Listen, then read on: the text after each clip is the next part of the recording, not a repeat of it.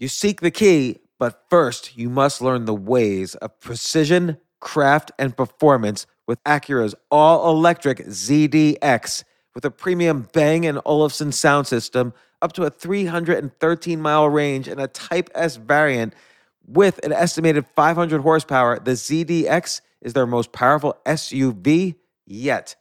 Unlock the energy when you visit Acura.com to order yours today. Okay, let's do some quick math. The less your business spends on operations, on multiple systems, on delivering your product or service, the more margin you have and the more money you keep. That's obvious. But with higher expenses on materials, employees, distribution, and borrowing, everything costs more. To reduce costs and headaches, smart businesses are graduating to NetSuite by Oracle. Here's the thing information is power, information is money. Literally, the currency of today's world of, of entrepreneurship is information. And if you could bring all of the your the information about your business into one dashboard, this is incredibly valuable. NetSuite is the number one cloud financial system, bringing accounting, financial management, inventory, HR into one platform and one source of the truth about your business. With NetSuite, you reduce IT costs because NetSuite lives in the cloud with no hardware required, access from anywhere. You cut the cost of maintaining multiple systems because you've got one unified business management suite.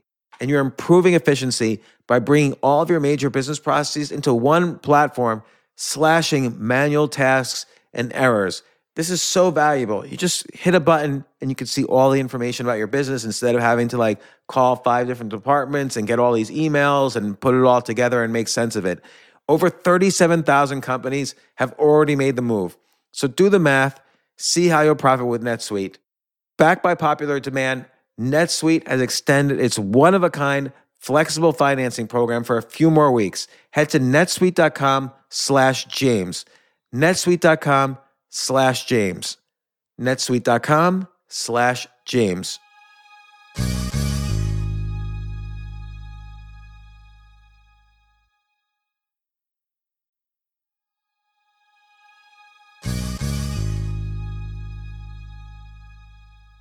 So Uri Levine started Waze. You've probably used Waze. It's like a mapping program on your car that tells you, oh, there's traffic jam over here. There's a speed trap over here. Here's the best route. It's basically a map application with user contributed data about where there might be traffic jams right now and, and so on. Waze sold for over a billion dollars to Google, and Uri has gone on to, to start other billion dollar companies that sold for, for billions. And he's been invested in many, many more companies that have been very successful. And I have to say, what he wrote, this book is called Fall in Love with the Problem, Not the Solution. And it's a handbook for entrepreneurs. This is the definitive guide to being an entrepreneur. And we're going to go over as many points as possible in the podcast. How do you find the right idea? How do you start your company? How do you raise money? How do you demo your company? He gives story after story about finding the right product market fit, you know how do you find the right business model? How do you add users? How do you get to a billion users? How do you expand to other countries? But he even goes over like terms that you should care about in the deal sheets when you're raising money or when you're selling the company and he gets into the specifics but he also has many many great stories along the way. Steve wozniak says on the cover spoiler alert this book will change your life and become your bible if you're an entrepreneur and that's Steve Wozniak, who, of course, is the co founder of Apple. And it's a great book. I read it cover to cover, and I'm so happy I was able to ask all my questions to Uri. I wish I had had this book when I first started my first business. It would have saved me a lot of headaches and probably would have made me a lot more money. So here's Uri Levine, founder of Waze and many other companies, and author of Fall in Love with the Problem, Not the Solution. This isn't your average business podcast, and he's not your average host. This is the James Altucher Show.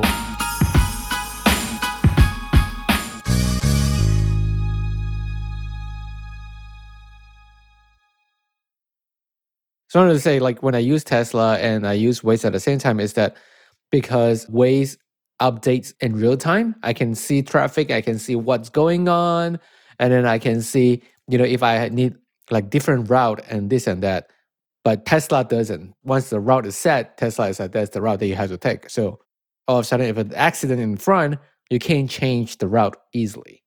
Why can't Tesla incorporate Waze like functionality where the Tesla drivers input information? Maybe there's not enough drivers to make it worthwhile.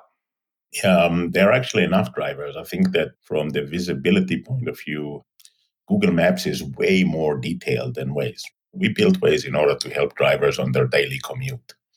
And you don't need a lot of details for your daily commute, and therefore, the map itself is less detailed, but events on the map are actually very important for the drivers.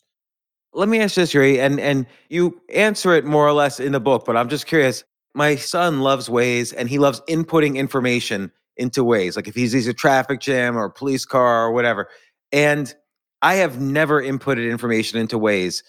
And I can't imagine why, not that it's a bad thing or a good thing to do it, but why do people take the time to say, oh, there's a traffic jam here?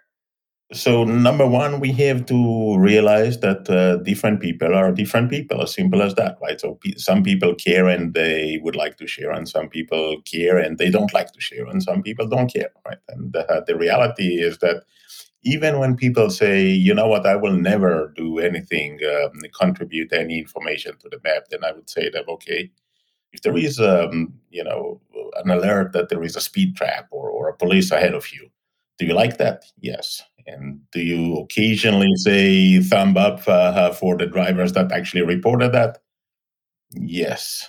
Then you actually did contributed information to the live map by a way of uh, of confirming and so ended up that even people that don't think that they would, they occasionally do. I have to say I, I do because like every time in, in traffic jams, I'm doing nothing, right? So I just usually look at the phone and also sometimes they have like certain like gamified type of thing going to Waze is that I can collect candy on the street or uh, something. But, but even uh, regardless, at the end of the day, this is about paying forward, right? So so yeah. you when you contribute information, you help drivers that are behind you on the road.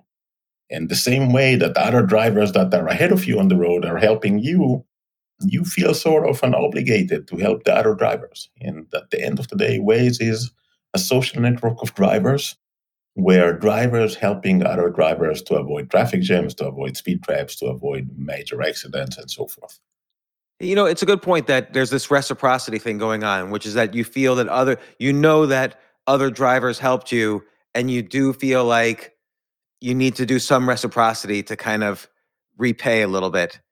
What percentage is it's like one or two percent? What percentage of Waze users are actually contribute information as opposed to just using the map features? It's very small because you don't need a lot, right? If there is an accident and there are a thousand drivers passing by, then it's enough that there is one or two that will basically say it's there, right? And this is it. So the need, the first one is going to be really important. And the first one is actually responding relatively fast. But for a second, I would say the paid forward, the world will become a better place if we do that more. Right? And in my book, at the last part of it, uh, which I call the happy log, I ask people if you know if you take something away from the book and that something was valuable for you, then find someone else that you can teach them something valuable for them because at the end of the day, I want to make the world a better place. Well, Uri, we were talking a little bit before the podcast, and I actually would have made a lot more money in my first business if I had had this book. I, I had no idea what entrepreneurship was about, and in this, you're you get into so many details in terms of you know how you start your business, how do you build product market fit, how do you raise money, how even details like what you should look for in term sheets how do you grow the company? How do you get that billion users? And then when you describe the exit, like all the things to look for in a deal in in the exits, like you talk about firing and hiring and how to figure out a business model. There's so many details, and it's all backed by stories you've personally experienced. This is valuable information. You've put it all in this book. Exactly. well, you know, I want to get started with one important point, which you bring up in the book, which I think is really interesting, which is that for you, frustration is a way to kind of get some insight into what sorts of companies you should start. But like, let's take Waze as an example, and you describe the story in the book. But what led you to Waze? But let's think of other, right? Because at the end of the day, you're right. For me, the trigger is always frustration. I get into something that I, I, you know, I will be pulling hair because I'm so frustrated, right? And you look at it and you ask yourself, how come this is how it is, right? And what if we can change that? And then I would say, okay, I'm the only one that is actually being frustrated because of that. Because if I'm the only one, then you know what? A shrink is probably going to be better help than building a startup. But if a lot of people actually have the same problem or the same frustration, then what you really need to do is go and speak with those people and understand their perception of such a problem. And only then start to think about the solution. Now, the issue with frustration is that people hate to be frustrated. They are willing to take an action. And so if you are really addressing frustrations or addressing a problem, then at the end of the day, the engagements of the users are going to be much higher. And the ability to acquire users is going to be dramatically better. And this is where you know i, I call the book fall in love with the problem not the solution. And, and people often ask me why? What does it mean? Right and i would say first of all is the validation right so so the problem is really for a lot of people actually telling you that this is a real a real issue for them and it becomes your mission and when when you have a mission, then it increases the likelihood of being successful. And you use that mission as the north star of your journey. But then the other part of it, which which is also dramatic, is that the story is way easier to be told, right? If I will be here in 2007 and I will tell you, you know what, I'm going to build an AI crowdsource based navigation system, then you will be nodding your head, but you don't really care but if I will tell you I'm going to help you to avoid traffic jams, then you do care. And so speaking on the problem creates better engagement with the users and frustration. If people get frustrated from a certain problem, they will be happily to engage. And you know, I like how you say it's it's your north star because that allows you to put up with the inevitable problems that every startup has early on. Like with Waze, it took you several years before you would call it good enough to really solve the problems of traffic jams. But all along, you're able to measure progress because you're not measuring how much AI and how much navigation in this system is there. You're measuring are we helping people evade more and more traffic jams? Exactly, right. So the North Star creates a journey with less deviation. And with less deviation, you know, essentially you you increase your likelihood of getting to the destination right? And this is really important because when you tell yourself we're going to help drivers to avoid traffic jams, then you don't care about anything else, right? It helps you to focus. And focus is not about what we're doing, it's about what we decide not to do, right? And so, in, and throughout the journey, you know, there, were people that told us, oh, you should um, do that for pedestrian, you should do that for taxi drivers, you should do that for truck drivers. Um, you should do that for so many other causes that all of them are good. But we remain focused on one objective, and this is helping commuters to avoid the traffic jams. And so we say pretty much no to everything else. And that kept us focused, and essentially, were able to get to the level of good enough and later win the market. Everything we talk about, you speak in the book more or less. But when Waze started off, it was a blank page. You weren't buying mapping data from anybody. The users just by having Waze and GPS, you were constructing the maps as users drove. So, why did the first thousand users download Waze? So, so this is you know amazing question because um, you, you would say, okay, wait a minute, I downloaded Waze in order to avoid traffic jams. Now, at the beginning, there was not even a map, obviously not traffic jams. And so, why would people care? And the right question should be, who were the first users? Now, the first users are always the same. They are enthusiastic amateurs. They are people that really care about what you're doing, right? And in the case of Waze, they were people that really, you know, their hobby was like GPS and GIS, and they care about navigation and maps and so forth. And we gave them a tool that has a promise to control their own destiny, right? So if you update the map, then the map will be updated. If you don't, then it's not, right? And so the first thousand users were what we would usually call in, in the user scale innovators. How did you know there would be innovators though in this? They will be the first one to download, right? They care about your story and about your mission more than they care about the product. And so usually the first users to download any service is going to be the innovators. And if we think about, you know, in the scale of adoptions and we will take at the entire populations, then we need to everything that we will look at in large numbers will have normal distribution, right? And the normal distribution in terms of adoptions of new services or technology or product or feature or whatever it is, we will going to have about 2% that are innovators. And the innovators, they are the enthusiastic amateurs. They are the ones that are going to use that because it's new and they would like to find out if this new thing is valuable for them or not. The second group, which is about 15% of the population, is called early adopters. Now, the early adopters, as soon as they would get the value, so you'll tell them, I'm going to help you to avoid traffic jams, they will download and try. The third group, which is the most important group of users, are called the early majority. And this is about one third of the population. Now, the, this group of people, the common denominator for them is that they are afraid of changes. They are not going to download or try new things because they are afraid of changes. And their state of mind is don't rock the boat, right? I'm, whatever I'm currently doing is good enough for me. Why do I need to change that? Right? And you will need, in, in the product adoption, you will need eventually someone to guide them and show them how to use a new product. Because if you don't, they will not try. They are afraid of the change. The rest of the groups, you'll never get to them, right? The fourth group is the late majority. And these people they will not adopt something new unless they have to, right? So if you're going to take away what their current product, then they might need to use something new. If you will make uh, um, gasoline-based cars illegal, then they will need to switch to electric car, right? But they will not do that uh, by themselves. They will be need to be forced to do that. And so the early users were enthusiastic amateurs. They were innovators. Let me ask you about frustration. Like, I when I picture most companies, I can probably imagine what that early frustration was. But let's say a company like Twitter, what do you think was the frustration there that that drove the growth in Twitter?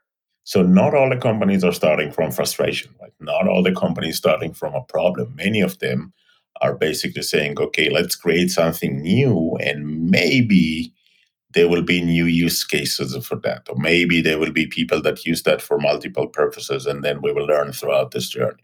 So not all the companies are being started by frustration. Some of them are being started with a vision that this is how the future is going to look like. And let's um, build the infrastructure or the capabilities to enable that future. Um, some of them are building, we are starting from, wait a minute, I can build this new amazing technology and we will try to figure out what to do with it later. Like, you know, you have a great experience as an investor and you've started multiple companies that have been billion dollar exits. Out of the hundreds and hundreds of business plans that you must have seen over the past few years, what percentage would you say were frustration based as opposed to, let's say, out of the box vision based? You know, this t shirt with fall in love with the problem, not the solution, I'm wearing that for the last decade or so. And so people know me for looking at the world as um, I only care about doing good and doing well. And, and the best way to do that is solve a problem, right? And so if people come to me without a problem, then I don't really care. And they might be extremely successful. This is one thing that we need to realize. None of us has a crystal ball, right? So we don't know what is going to work. But what I do know is that at the end of the day, my mission, my destiny is about value creation. And the simplest way to create value is solve a problem. Yeah, and then and then I like how you you have lots of different. Well, actually, the first question I wanted to ask was, how do you distinguish between your users and your customers? So Waze, the users are the people who are driving and avoiding traffic jams, but that's not who you're selling to. You're selling. You ultimately, it's like Google. Is Google a search engine or is Google an advertising agency? Like ultimately, Waze was like a billboard company. Like you sold hyper local advertising to stores so that people would see, you know, promoted pins for stores that were advertising or retail outlets that were advertising. So I guess you were solving a frustration for them was to give them an, an outlet for for better advertising. But do you distinguish between, users and customers on your mission towards that North Star? Actually, yes. You know, they, they, um, when we started Waze, we defined what exactly we are trying to do and what are the priorities that we have. And we basically defined employees as priority number one and then drivers as priority number two. And once you have those priorities set up, then it's easy to build a company around that, right? And so even when we built it and, and the customers and the paying customers are actually advertisers and local businesses, um, we looked at the way that we kept on asking the users if you know if this is not too much for them, if this is not disturbing them, and you know the answer that we heard the most, we didn't even notice it. Yeah, it's very uh, unobtrusive on Waze It's not like a this banner that pops up or anything. It's it, it's very unobtrusive. And and you describe how you you know there's all sorts of business models. You could have charged subscription to the users, for instance, or you could do advertising, or you could have freemium and maybe tiered subscriptions. Did you consider charging subscription to the users? So um, so we needed the users for the ecosystem right? Because at the end of the day we the drivers are generating all the information that it's being used by the other drivers. So we need a lot of drivers in order to have traffic information. Um, and one of the biggest concern and this is by the way why waze created their own map is that if we're going to charge money for that then we are not going to have a lot of users. If we don't have a lot of users then we are not going to enjoy a good traffic information a good actionable traffic information so it's a flywheel that works that uh, a lot of users creates better data, better data brings more users. But the price is an issue, right? So it has to be free in order to win the market. And uh, once you decide that this is going to remain free and you're not going to charge money for, for subscription, then you will need to figure out different business models, right? Because Waze is a business company, right? We do need to make money. And at the end of the day, we do need to become profitable. And then I would say, in many cases, people would like to consider different business models or they are being creative about business models. But I would go back to basic, right? So tell me what is the use case, and I will tell you what is the right business model for you. As simple as that. So Waze has high frequency of use, a lot of users, and long durations of use. And these will create a business model that is basically advertisement. Now, if you would have a lot of users and high frequency of use, but low durations of use, then advertisement is not going to work, right? So just imagine that. Just think of, uh, you know, WhatsApp. High frequency of use, low durations of use. There is no advertisement. It doesn't work. What What about Google though? Google is high frequency but low duration. Um, so Google is different, right? So Google have actually a relatively long duration because you need to choose now the alternatives. Mm.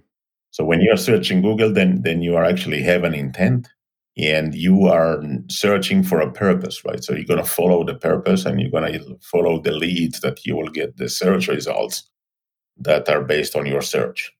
And these are definitely being advertised and promoted. So if you are paying for a specific uh, word, but then at the end of the day, today most of the advertisement that you're getting are actually on the Chrome browser. So you're searching something, and then for whatever you're going to do on the Chrome browser, you're going to get that promoted to you forever. Yeah, it's interesting. Like I remember back around 2000 or 1999, there was some computer company that was trying to subsidize the cost of the computer by selling advertising on the computer. So it was like I think it was e-computer. I forget the name of the company, but that's an example where it's low frequency use, meaning there's not as many users, so it didn't work. And that's why computers you have to go to the store and buy them right. as opposed to like depending on advertising. So this is an interesting way to look at it. Like Instagram though, there's advertising and again, but actually that turns out to be higher duration because people just scroll for hours right. on Instagram. So they see things on the feed. Same with Facebook. And you know, it's interesting with Instagram. When Instagram started, there were already a lot of apps for storing photos, but it, it turned out you had to just, I don't know if the founders were frustrated, but they discovered a frustration. People wanted filters so they could look better on the photos. And Instagram was the first photo app to have these filters to make you look better.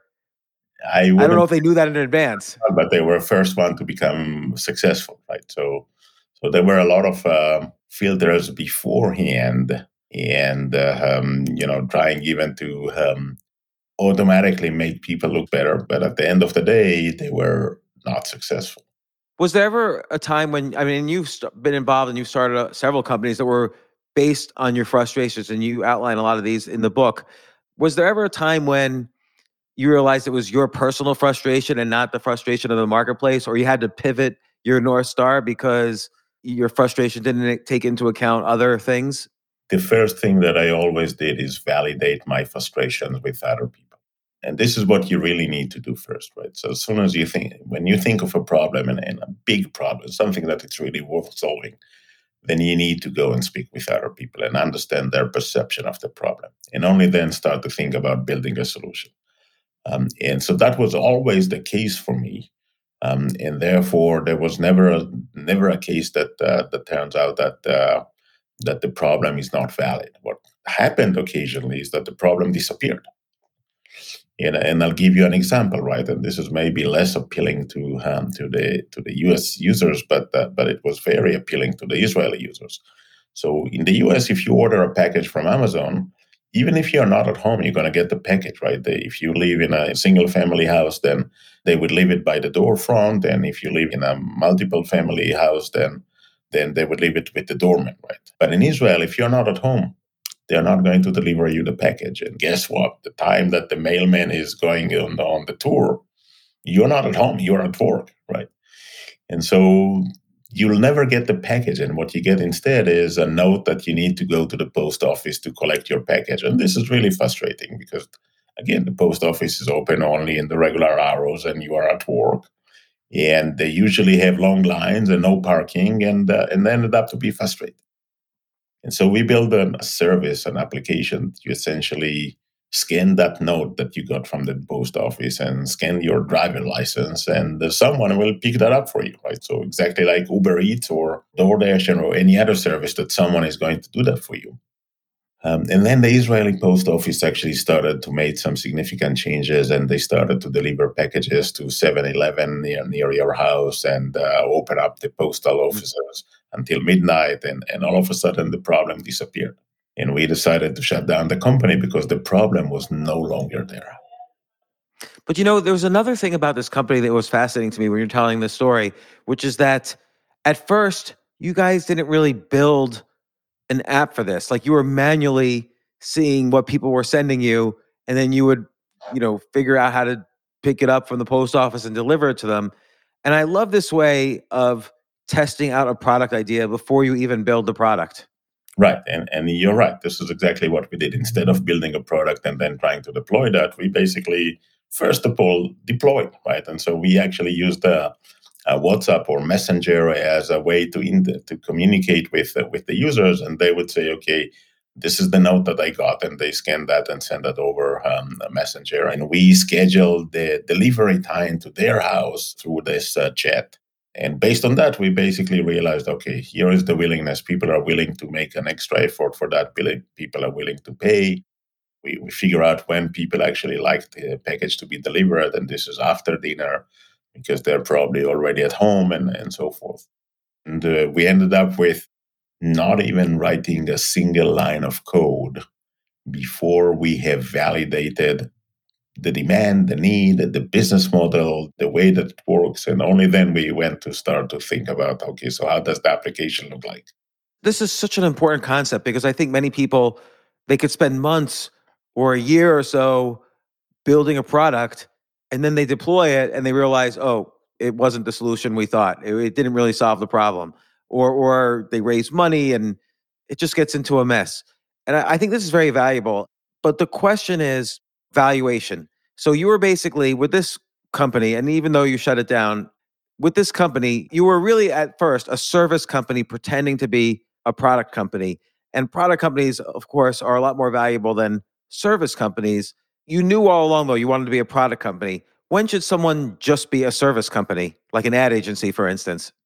Um, so it's a matter of scale, right? Because at the end of the day, if you're a service company, then you can solve that to you know the entire state of Israel, and you will have local operation in each and every city, and uh, um, and you will become profitable.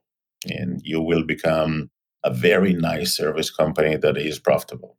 But if you want that to be able to scale and become, you know, global market leader, then you will need to support that with the ability to scale. And the ability to scale is usually about technology, right? Because then the technology can be deployed in multiple places. And once you do that, then you are actually in a position of creating valuations of a product company, and not a service company, and you actually have indefinite scalability. It's interesting because a service company with 10 million in revenues and 1 million in profits and a product company with 10 million in revenues and 1 million in profits. So all the same revenues and profits. If you're the product company, you're worth 10 times as much as the service company because of the scalability factor. Right. Exactly. And this is one of the things I wish I had known in the 90s. So, and I and it you kind of as you point out in the book, you have to go through many bad experiences to figure out what the good experiences are. I think your book provides a shortcut for that. But I mean, is there any way to avoid all, you know, you mentioned it's just nonstop failure at first. Is there are there ways to avoid that? No, but there is ways to do less. Yeah, I mean, knowing things like this, like listening to this conversation, reading your book, I guess would help. Like, so I, I'm almost resentful of the people who are reading this now as opposed to when I was starting out. but let's say you validate your frustration. So you validate the idea for the company, the vision for the company. You build it and start to deploy it, and there's people using it, and there's people who love it. But at what point do you plateau and decide to not do it? Because because who knows? Maybe the market wasn't big enough. Who knows why something plateaus? But when when have you seen a case, or when have you experienced where an idea starts off strong, but then it plateaus? The story hasn't changed, like it did with your example. Like the the laws don't change, but uh, just for whatever reason, the, the company plateaus? So, at the end of the day, and this is really important, if we want to describe building a startup, then I would say this is a journey, right? And it's a long journey, and it's a roller coaster journey, and it's a journey of failures. So, a long roller coaster journey of failures. And each one of them is really important to realize because it's a long one until you get traction, right? Until you figure out product market fit. And if you don't figure out product market fit, you will die, as simple as that. If you do, and product market fit is basically saying, I'm creating value to my users, to my customers. And if you create value, then you have a reason for your existence. Now, if you solve a big problem, then you are going to end up as a big company. If you solve a smaller problem, then you end up as a smaller company. But if you create value, you are likely to become successful. And this is really depending on the size of the success based on the amount of value that you create. And in many cases, you tend to think that, okay, wait a minute, this is going to create a lot of value to a lot of users. And you end up with realizing that it's actually, for a lot of users, it's very low amount of value. But for few users, it's actually a lot of value. And you end up as a niche player. And the niche player is way smaller than what you had at the beginning and you will need to decide if you like this business or not. And if you don't, then the, and the business is good, then find someone else to run the business. And if you do, then keep on doing that.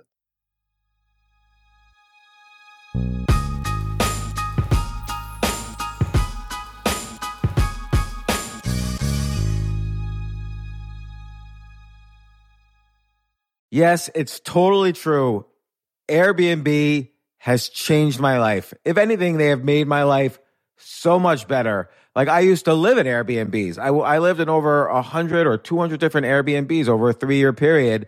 And I loved it. I love, I became a really good guest of Airbnbs and I got to know lots of hosts. So when I initially owned a house, I, of course, the first thing I thought was, I'm going to turn my house into an Airbnb because I travel a lot. So why leave my house unused when I can make a side income by letting others Airbnb my house or come to stay in my house as guests and having my own Airbnb or, or being a host for Airbnb has allowed me to do just that. And I've met other hosts. I've actually spoken at Airbnb's host conference. I think it was in 2017 I met so many just nice hosts. It's a great community. And I love, you know, turning my own home into an Airbnb. Like I'm traveling to Austin next month. My home's going to be an Airbnb while I'm away, and I'll stay in an Airbnb. I'd rather stay in like a three story house Airbnb than in one tiny hotel room in, in the middle of Austin during South by Southwest. So listen, while you're away, your home could be an Airbnb. Many people host on Airbnb, but there are people who are just letting their house sit empty who've never thought about it or didn't realize their space could be an Airbnb. Hosting can easily fit into your lifestyle and is a great way to earn some extra money. So if you have a home, but you're not always at home, then you have an Airbnb. Your home might be worth more than you think. Find out how much at airbnb.com slash host.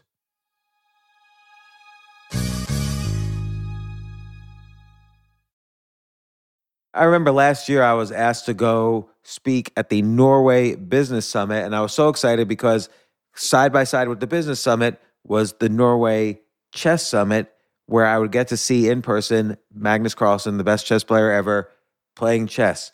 But it was four plane rides, like to get to the city that ultimately I would go to. So I really did not want to fly for 14 hours, and they, they were willing to pay for everything for me. So I, I at first class. So I didn't want to fly for 14 hours and not be first class. So I had to hurry up and get on the phone immediately to get those first class tickets to a chess tournament in Norway.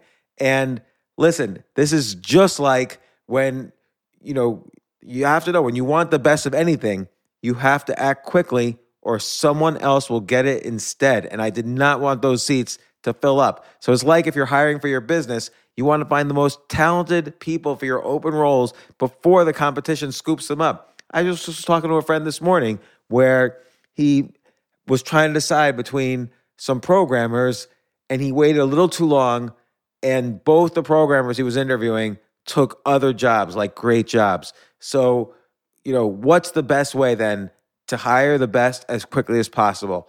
ZipRecruiter. ZipRecruiter finds qualified candidates fast. And right now you can try it for free at ziprecruiter.com slash James. Just try it and see. You'll, you'll find out. So ZipRecruiter's powerful matching technology takes center stage to identify the top talent for your roles.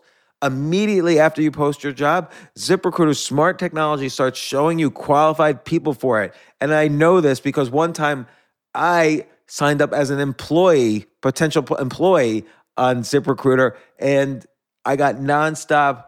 Really, I was, even though obviously I wasn't looking for a job, I love what I do, but I just wanted to see what would happen because they were a, a, a sponsor of my podcast.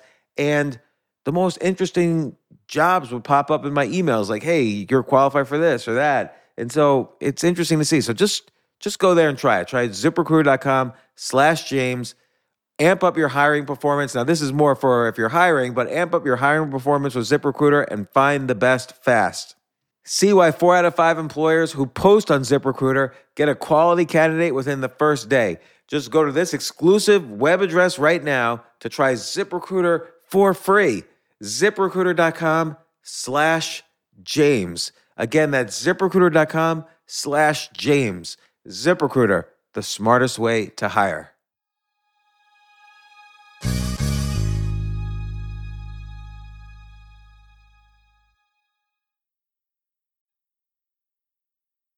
Why do so many people, I call this the smoking crack bias.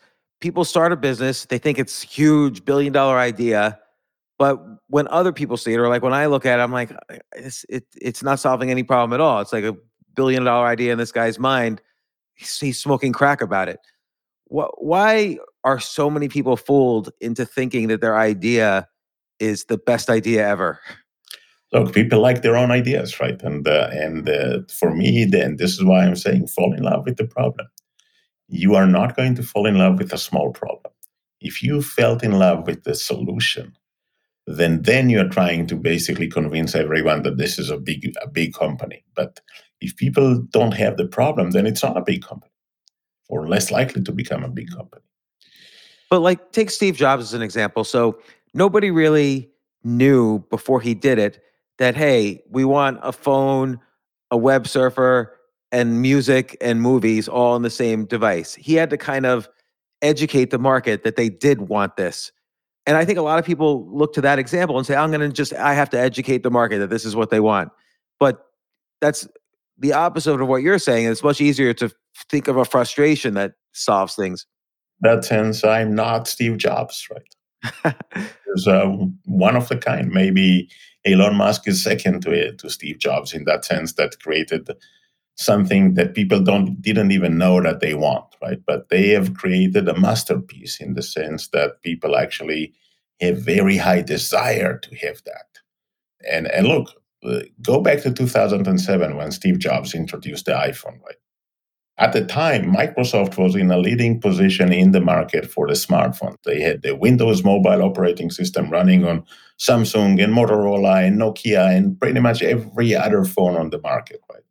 Mm. And when they saw the iPhone, Steve Ballmer at the time, CEO of Microsoft, said this will never work. Right? He said that in other words, but essentially he said this will never work. And obviously today we are in a very different place, right? And so when revolution happens, we in many cases don't see that it's coming until it's too late. And in many cases, for entrepreneurs, their guidelines or their motto would be first they ignore you, then they laugh at you, and then they lose. But I really like the model you kind of outline in, in the book, which is focusing on falling in love with the problem as opposed to, like you said, Steve Jobs was one of a kind. But many people think, oh, this is the way you start a company is you have this vision and then you educate a new market for it. But I think the model you describe is a little bit easier to understand why these things are successful businesses. Oh, it's because people are willing to pay to solve their problems. Exactly. And and again, Steve Jobs, one of a kind. And Elon Musk, one of a kind. And uh, and if people want to think that they are, you know, these types of entrepreneurs that create value, significant value with a vision, it does happen, but not a lot. And you're very careful too. Like even though you believe in the vision and you believe eh, for all these different companies you're involved in, you believe in the vision and you believe in the size of the market and so on, you're very careful about the metrics you analyze to see that you're progressing towards that north star like what describe some of the metrics you look at when when evaluating whether a company you're involved in is is on the right path so you're right because if i don't look at the metrics as the objectives of measurement then i will be drinking my own kool-aid right at the end of the day um, i will tell myself stories that i would like to hear uh, but numbers don't lie and in particular, if you have the right metrics in place, then there are two things that are going to happen. Number one, you're going to get better. If you measure, you will get better. If you don't, then you tell yourself stories and you might not even improve. And number two is that you only focus on what is really important. Because in many cases, you know, people will, and I get a lot of emails from entrepreneurs. They're telling me that, oh, we have so and so users, right? And then the first question that I would ask them is about the activity of those users. So, how many of them were active, right? How many of them were active in the last month? And what is their retention? Because at the end of the day, the most important number is retention. If we are trying to define product market fit, then I would say product market fit equals we create value. If we create value, they will come back. As simple as that, right? Now, if they don't come back, you don't create value. And then retention will become the most significant metric for companies that are in the phase of trying to figure out product market fit.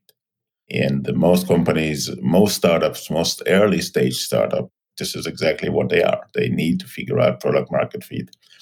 And, and we want to think about it as okay, what's the big deal? So it's going to take me three months and I figure out product market fit. Well, it takes way longer. In fact, you never heard of a company that did not figure out product market fit. That company simply died. That's it. But when you think of companies that did figure out product market fit, then I want two, two observations of that that are important. So, so think of all the applications that you're using every day, right? Facebook and Uber and, and Waze and searching Google and, and whatever it is and Netflix. And ask yourself, what is the difference between the application that you're using today in the first time that you have used that? And the answer is that there is no difference. We are searching Google today the same way that we search Google for the first time in our life. We are using Waze today or Uber today the same way that we did for the first time. So once you figure out product market fit, you don't change that anymore. You don't change the value that you bring to your users. You change a lot of things on the background. You, you create business model, which is completely different. You do other things, but you don't change the value proposition to the users. The journey from before, when you started until you got to product market fit is a long journey. And that could be years, right? That was three and a half years for Waze. That was five years for Microsoft. That was 10 years for Netflix, right? That was years for Google, years for every product that you want to think of. It was a matter of years until they become good enough. And they become good when you become good enough, then the retention is high and people are coming back. And so with, I, I'm I'm trying to understand uh, more precisely the the product market fit. So you knew though the product was going to be something that was maps plus uh, like you say a social network for drivers a way for drivers to inform each other of traffic jams or police cars or speed traps whatever. So that's the product. The market is the universe of all drivers. It seems like you knew right away the product market fit oh what you know and how to get there is two different things right? So so we knew what is it that we are trying to achieve but getting there is is a journey of failures right? So we you know we started in israel and then it turns out to be beautiful working in israel. Actually was pretty good and we said okay wait a minute. We started in israel from a blank page. There was not even a map right? And so we can start anywhere and that will become good enough the same way that we did in israel. And so in 2010 we actually made Waze available everywhere in the market. And we promoted that with you know with the story that that we are going to help drivers to avoid traffic jams right? So this is a good enough story for every driver to basically say okay wait a minute i like that let me download it. And, and again as i mentioned earlier it's only going to be the, the early adopters that will be downloading it at the beginning. Um, and then it turns out that it's not good enough. And you will try to get a route from going from your home to your office, and the route didn't make sense. And um, and so you basically say, "Wait a minute, this is a piece of crap. I'm not going to use that," and you churned. And what we have seen is that we really have very, very low retention in multiple places, right? So it was not good enough in the US, it was not good enough in Western Europe, it was not good enough in in most of Latin America, it was not good enough anywhere, right? It was actually good enough in four places in in Latvia, in Czech Republic, in Slovakia, and in Ecuador, and that's about it. And so what you do is you realize that it's not good enough, and you go and speak with drivers that will um, tell you what doesn't work for them, right? And so we heard them, and we built the next version, and we know that this this next version is actually addresses all the issues that we've heard, and we know that this is it, and it's not. So we're doing it all over again, right? So we speak with the drivers that tell us what doesn't work. We try, we build the next version. We know that we have addressed everything, and it's not. And again and again and again, iteration after iteration, each time you go with the conviction that this time it's going to work. And it was whole year of iterations trying. In you know, in some of those iterations, you make baby step forward, right? So you improve by by basis point the retention right? Not by 10% or 20% but but by a basis point. In some cases it's actually turned out to be even worse than before. There were a few leapfrogs that actually made a difference. And and the challenge is that you don't know which one is going to be the leapfrog right? If you would know then do them up first right? Um, a journey of failures iterations after iteration after iteration after iteration until it's starting to become good enough and then when it starts then you see that it's working beautifully right? Because of the of the flywheel that creates value as uh, um, as it's becoming starting to become good enough. And then it started to become good enough in LA and then in San Francisco and Atlanta and Washington DC and New York and Chicago one metropolitan after that and in Europe that was you know one country after that or it was Italy first and then Netherlands and Sweden and Spain and France and one country after that what, what was the big difference? What was the biggest leapfrog? There were multiple leapfrogs, right? But one of them is a bit complex, and because when navigation system looks at the map, and the computer is being represented as a graph, so there are segments which are roads, and then nodes which are the intersections, right? And for each one of the intersections, we knew all the information that you have in an intersection is which turns are allowed. Now, because the map was crowdsourced, we did not have all the turns. And so all navigation systems in the world, they basically use the data. And based on the data, they will say if the turn is, is not allowed, then it's not allowed. And we switch the concept and we basically say if the turn is not allowed, we don't know if it's not allowed. So we will assume that it is allowed unless you don't turn.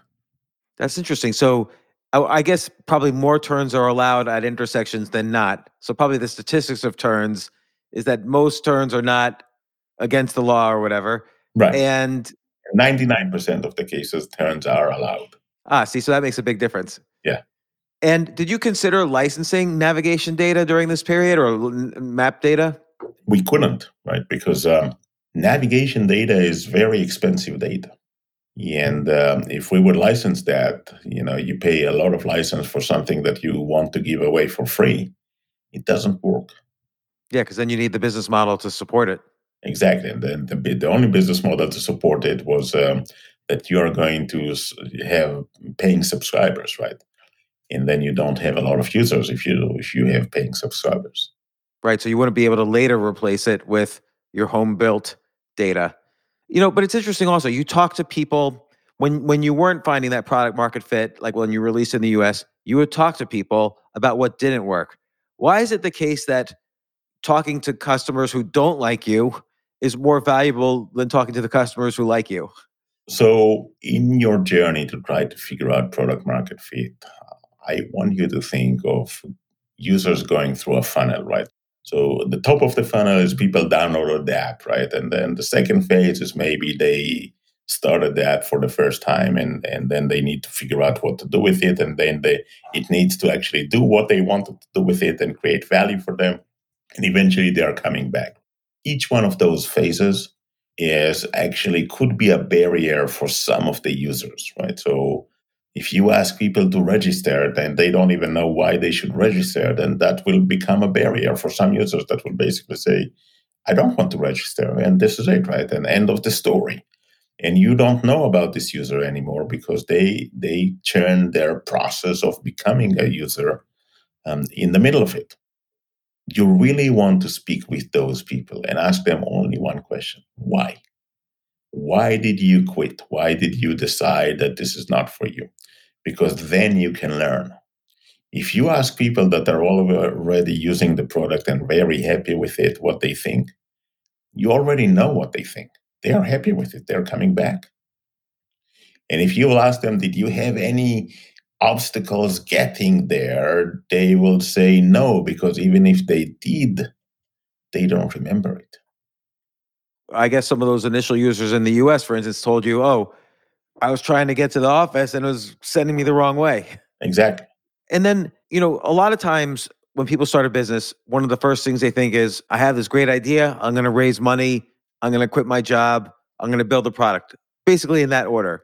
But often you can't raise money until you have a product and, and until you could demonstrate that the product is growing.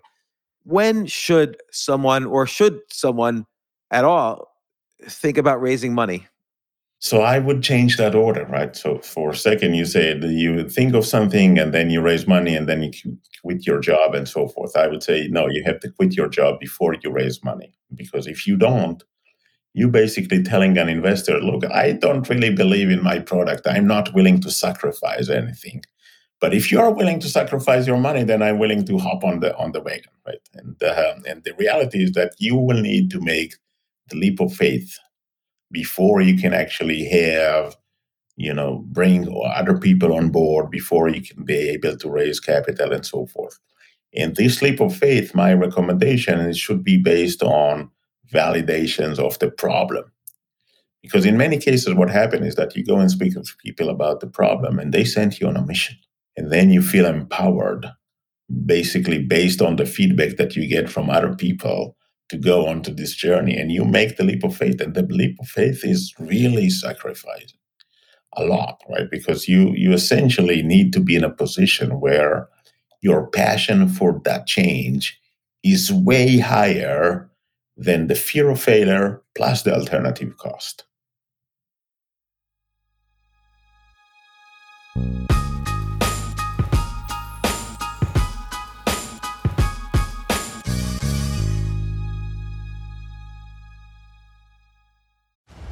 On May 10th, Kingdom of the Planet of the Apes is coming to IMAX and theaters everywhere.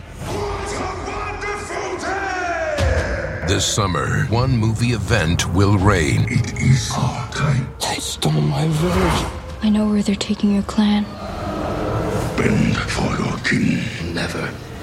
Kingdom of the Planet of the Apes. Only in theaters May 10th. Tickets on sale now. Rated PG 13. Some material may be inappropriate for children under 13. This episode is brought to you by AARP. Ten years from today, Lisa Schneider will trade in her office job to become the leader of a pack of dogs. As the owner of her own dog rescue, that is. A second act made possible by the reskilling courses Lisa's taking now with AARP to help make sure her income lives as long as she does. And she can finally run with the big dogs and the small dogs who just think they're big dogs. That's why the younger you are, the more you need AARP. Learn more at aarp.org/skills. You know, you worked for some earlier tech companies before you started Waze, so maybe you had a little bit more flexibility. What if someone's just like dead broke and they're working their full-time job, but then at night they're trying to work on their startup and for them, how do they think about raising money or when should they raise money? It's going to be challenging, particularly in these days. Um, and, and, you know, if we say that building a startup is a roller coaster journey, then um, raising capital is roller coaster journey in the dark. You don't even know what's coming. But at the end of the day, look, with, with your passion and commitment, and you might be able to convince investors to invest. And without that, it's going to be very hard, right? So if the message that you are delivering to investors is that, look, I'm not committed or I'm not willing to commit unless you are committing, uh, then it's not going to work. Now, at the end of the day, raising capital turns out that the most important part is that investor needs to believe in the CEO and in the story. And there are two things that they need to believe in the CEO. They need to believe that the CEO can deliver, and they need to believe that we want that CEO to deliver. And then the story itself is look, CEO has to learn how to tell a good story. You know, you mentioned in the book that sometimes venture capitalists decide within seconds of meeting a CEO whether they like the CEO or not. So, what are some like first impression things someone can do when first time they're meeting a venture capitalist? So you're right. It takes seconds, right? First impressions is a matter of seconds, and it doesn't matter if this is an investor meeting a CEO or um, you are meeting a new candidate for a position or you're going on a date and meet the date. It's all, always a matter of seconds until you establish your first impression. And then they might be few more minutes that you either let that first impression to solidify or you change that. And so if this is the case, then you have to start your story with the strongest point at the very early phase because by the time you'll get there, maybe they already made up their mind. And so, in general, if people ask me, so how does in, in first first meeting investor presentation should look like? Then I would say start with the strongest point at the beginning. Then make sure that everyone realizes that this is a big market. Then remember that investors are also users. So if they don't think that they are going to use the product, they are less likely to invest. Or if they don't think that someone that they know would use that product, then they're less likely to invest. And then you repeat the strongest point at the end. And this is it. I like how with uh, your first VC firm that invested in Waze, you got the addresses of all the partners and made sure their homes were definitely on the map so that they they can use Waze and uh, you know while doing due diligence on the product. That was a key insight you know we realized and and you know we had one of the partners at the fund that wanted to invest and they told us that we're going to have a hard time to convince the rest of them because they don't think that crowdsource can work. And we said okay so give us the home addresses of all the partners and we'll make sure that they're on the map and this is how they're going to believe. And sure enough during the presentation the managing director of the fund asked me so so what you're telling me is that this model of crowdsource it's possible that my house will be on the map? And i told him look, I don't know where you live, but if you'll tell me where you live, we can find out, right? And he told us, I knew that the house is on the map, but I actually didn't know where he lives. I didn't know which one of the addresses is his. Right. Right. Uh, So it's technically true. it, it was technically true, even though that I knew for sure that the house is on the map, right? And he said where he lives, and we open up the map, and it the house was there, right? And so he turns that moment he switched from a non-believer into a believer, and we kept on doing that. You know, when we tried to raise the B round, that was in Sand Hill Road, and we basically said every time that there is a drive of someone that on Sand Hill Road then we are going to validate that ride. And if the ride was not good enough, then we are going to make sure that we correct all errors in the maps that the next time that they are going to try the same route is going to work. And then the system, or actually us, send them a message on behalf of the system telling them that, okay, Waze is actually learning very fast and you should try that again tomorrow. And when they tried that tomorrow, it did work, right? And, uh, and we convinced them that the learning is actually working and so forth. It's interesting when you were raising a later round, you know, by then you had already found your product market fit. And it was interesting to see, though, you know, in a sense, a venture capitalist is a customer too. They're doing things that solve a problem for them. And one of the, particularly if it's a str- strategic investor. So you had Microsoft invest because they didn't even know whether or not they should care about Waze, but they did care about Google. Exactly. And they, they, they didn't want Google to dominate the mapping area before they could. So they made a strategic investment in Waze. So knowing the agendas of your investors is also critical. very critical and and, and look strategic investment and um, this is something that a lot of people um, tend to forget. When when someone is coming as a strategic investor then the value for them needs to be dramatically bigger than the value of your company. Hmm. for microsoft at the time losing to google is not an option.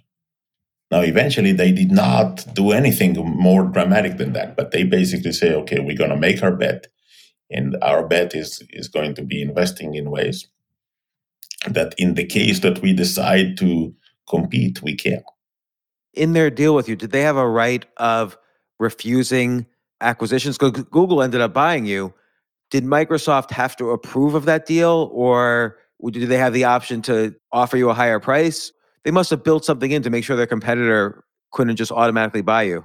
think about the following right so let's say that you are um, building uh, something that is improving uh, um, airline utilization right? So so you are going to become significant for all the airlines and now one of the airlines is coming to you and say you know what? We would like to acquire you. What you're actually going to do next tomorrow morning regardless is go and speak with the rest of the airlines really fast regardless whether or not you had any sort of agreement you realize that the only way that you can increase the value is through competition. And if this is relevant for one of the airlines, then it's obviously going to be relevant for the rest of the airlines as well. And it's going to be relevant for two reasons, right? So, number one, if it's valuable, then it's valuable for all. Number two, if someone is going to acquire you, then I cannot acquire you anymore and and therefore this is why you need to trigger the competition regardless if you have any sort of uh, strategic investment with right of first refusal refusal or right of first notice or whatever you are going to do that anyhow Hmm. Yeah, good point. And so before you had the offer from Google for 1.15 billion, you had an earlier offer for 400 million, which you did not accept. Now, regardless of your percentage of the company, this would have been a life-changing moment for you and and your partners. And I know there were technical reasons why you had to refuse the offer, but did you want personally to take that offer and were you disappointed that the deal didn't happen at 400 million? You know, I thought that um, we already had dialogues about raising capital at a higher valuation than that, and so obviously we all thought that this is a, um, a discouraging price and not an encouraging price. And even though that it meant uh, a life-changing event for for all of us, um, that uh, was not the right price. And so we said no. But you also had that example from 1999 where again valuations were over the hill, ridiculous, but uh you know, you, you had a friend who had an offer for s- some huge amount of money that would have changed his life And then ultimately, then the internet bust. He didn't take it. An investor talked him out of it. He didn't take the deal. And six years later, he sold and didn't make anything, you know, because of liquidation preferences. So, how did you know you weren't falling into that trap? So, the right answer. Do you want the right answer or the or the uh, correct answer? Uh, probably both. D- depends what the answers are. The reality is that you don't know. You simply don't know. Yeah. And uh, every time that there is a proposal, then I would urge you to seriously consider it. Um, but you don't know. And when we make a decision, we don't know what would have happened if we will make a different decision or choose a different path. And this is true for all the decisions that we are going to make in our life. They are right decisions or no decisions. Now, at the time, it looks like we are growing really rapidly. We figure out, so this is the end of 2012. We, we in 2012, we grew faster than the entire industry combined, right? And so we look at it and we say, okay, we haven't figured out business model yet, um, but we figure out growth, and this is word of mouth. We figure out product market fit because people are coming back. We are definitely on a pace of becoming the market leader in in you know in the in the driving app. Um, we have one competition, which is Google, um, and uh, um, and that means that we will have um, a lot of opportunities for being acquired by someone else, um, and therefore we should say no to um, to a valuation that we didn't like.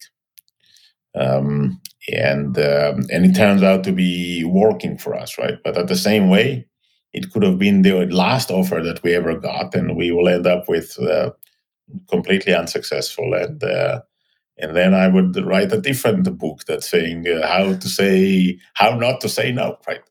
Yeah. And when you finally did the deal, and obviously this was a, a, life changing moment, how did it change your life?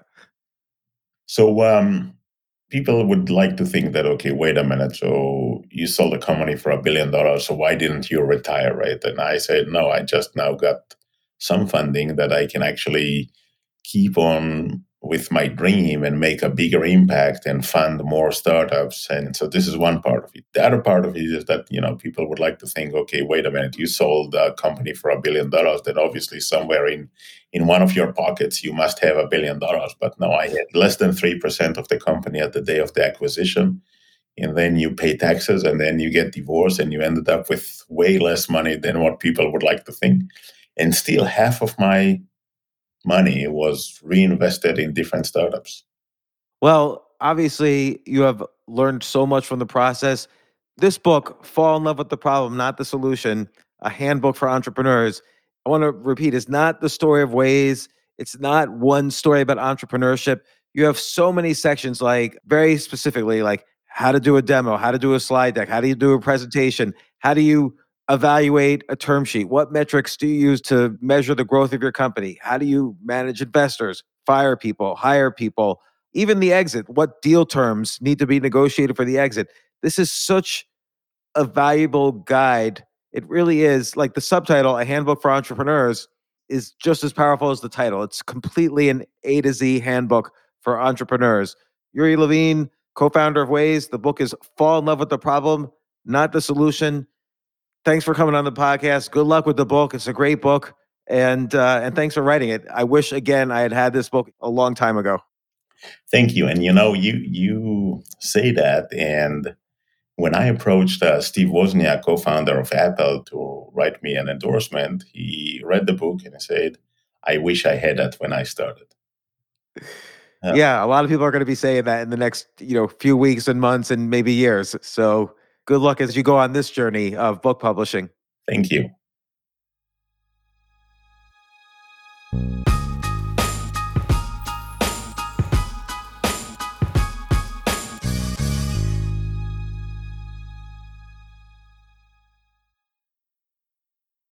I love my cat Tiger. And as my best friend, we speak our own language. What's that? You love your litter? He does, because I use Fresh Step Outstretch Litter. Absorbs 50% more waste and odor and requires less changing compared to Fresh Step Multicat. Less changing means more time playing. right, Tiger? That's a yes. Find Fresh Step Outstretch Cat Litter in the pet aisle. Fresh Step is a registered trademark of the Clorox Pet Products Company. Certain trademarks used under license from the Procter & Gamble Company or its affiliates. When you need mealtime inspiration, it's worth shopping Kroger, where you'll find over 30,000 mouthwatering choices that excite your inner foodie. And no matter what tasty choice you make, you'll enjoy our everyday low prices, plus extra ways to save, like digital coupons worth over $600 each week. You can also save up to $1 off per gallon at the pump with fuel points. More savings and more inspiring flavors make shopping Kroger worth it every time. Kroger, fresh for everyone. Fuel restrictions apply.